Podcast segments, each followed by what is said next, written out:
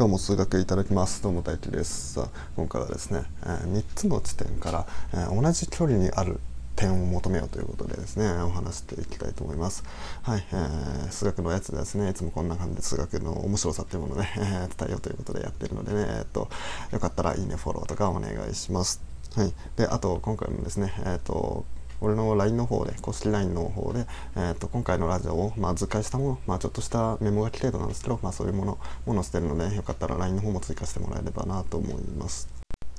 はい、それでは、えー、本題の方に入っていこうと思います。えー、今回のね、えー、3つの地点からの距離が等しい場所、まあ、点を求めようっていうことなんですけど、皆さんね、えどうやってやりますか？こう3つの点持ってきて、大体この辺りかなって言ってね 3つの点の 真ん中辺りを指すかもしれないですけど、まあ、それってまあ正確じゃないですよねもちろん ということでね、まあ、ちゃんとどういうふうに、まあ、求められるかちゃんと論理を組み立てていって、えー、考えていきたいわけですよ。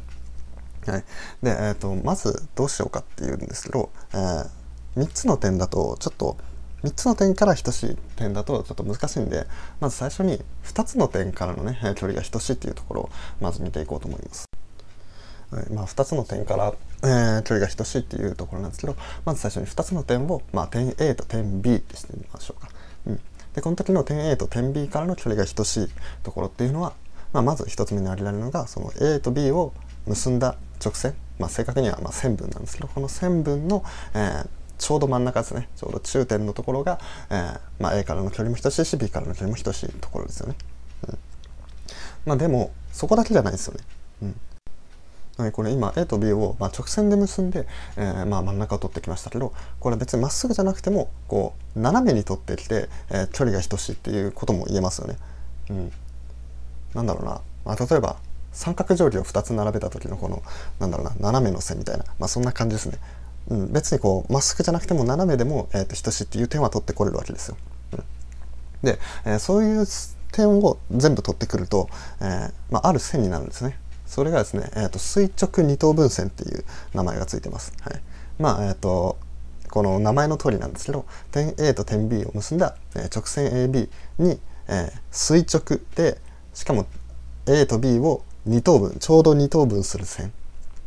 ていうものを垂直二等分線っていうんですね。うん、でこの垂直二等分線っていうのは、えー、この点 A と点 B からの距離が等しい点の集合をこのことに言うんですね、えー、垂直二等分線っていうんですね。はいで、えーと、こいつを使ってやると、まあ、2点からの距離が等しい点は全部取れてくるんですね。うん、じゃあこれを使ってじゃあ、えーと、3つの点に変えられないかっていうことで考えていくんですよ。うん、でその時に、まあえーと、今度は3つの点 ABC ってしましょうか。うんで、えーと、そうした時に例えば A と B の垂直二等分線を取ってくると,、えーと A と B からの距離が等しい点の集合が出てくるんですよね。うんはい、で次に B と C で、えー、垂直二等分線を取ってくると。そしたら、えーと、B と C との、えー、距離が等しい点の集合が取れてくるわけですうん、で、えー、と最後 A と C ですね、えー、と C に関しても同じことをやるとその A と C から、えー、距離が等しい点の集合が取れると。で、えー、とこの3つの直線がですね実は1つに交わるんですよね。はい、なんでこのこの交わったところがちょうどね ABC の3点からちょうど距離が等しいところになるなるんですよ。わかりますかね、えーと、A と B から等しい点を取ってきて B と C から等しい点を取ってきて C と A から等しい点を取ってきてっていうねこう2点からの距離が等しいっていうのを、まあ、3通り調べてやったわけですよ。うん、そうすることによって、えー、ちょうどね、えー、3つの点から等しい点点点っていうのが出てくるわけです。で、えーと、これのことをね実は外心っていう名前がついてるんですね。うんこういうふうに A と B と C の距離 A と B と C との距離が等しい点のことを外心って言います。うん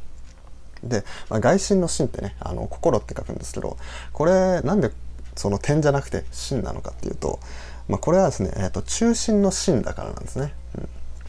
うん、で、えーと、さっき外心はこう ABC と、まあ、それぞれ、えー、距離が等しい点って言ったんでってことはこの外心を中心としてこう ABC を通る円を持ってこれますよね。うん、この円っていうのは、まあ、ある点、まあ、中心からの距離が等しい点の集合なんで、まあ、さっき言ったね、えーと、外心の性質、えー、外心っていうのは、えー、ABC3 つの点と同じ距離えー、ABC との距離が同じ距離なんで、えー、とそれぞれね ABC を通るような円が1個かけるわけですね。えー、はい、でそういうね、えーと、円のことを実は外接円っていうふうに言うんですね。これ三角形 ABC に、まあ、外からね接してるから外接円っていう名前がついてついてます。まあ、あの外からってことは、まあ、内からもあるんですけど、ね、内接円っていうね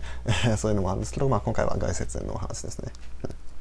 で、えこういうふうに外接円を取ってくると、えー、面白い定理がね一つあるんですよ。うん、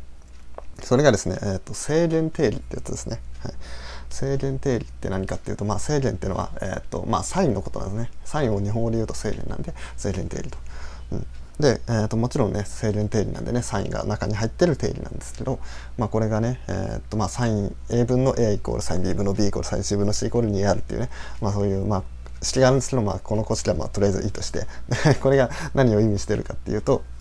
えー、さっき言った外接円の半径をね求めることができるんですよ。三角形の、まあえーと、角度と辺の長さですね。角度と辺の長さからこの三角形の外接円の半径を求めることができると、まあ、そういうのが、えー、正弦定理っていうものなんですね。でこのね正弦定理のね あの証明とかもね面白いんでね是非やってもらいたい。これはそんな難易度高くないんでねあの円周角の定理ってやつでね角度をこう自由に動かせるんですよ ででそれで、えーと、求めたりするんでねよかったらね、えー、証明方法を調べてみてもらえたらなって思うんですけど、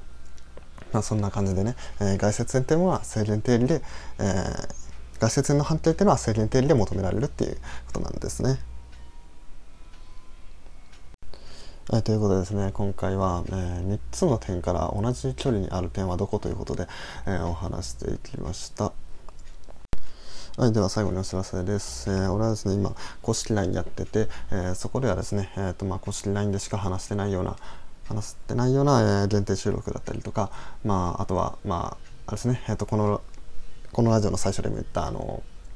あれですね、えーと、図解したやつを出したりとか、まあ、あとは、えっと、ライブのアーカイブですね。そういうのを、えー、そっちのね、公式 LINE の方で残していこうと思うんで、よかったらね、そっちも追加してもらえたらなって思います。それじゃあ、えっと、このラジオ面白いなって思ってもらえたら、えー、いいね、フォロー、コメント、レターなどお願いします。それでは、ごちそうさまでした。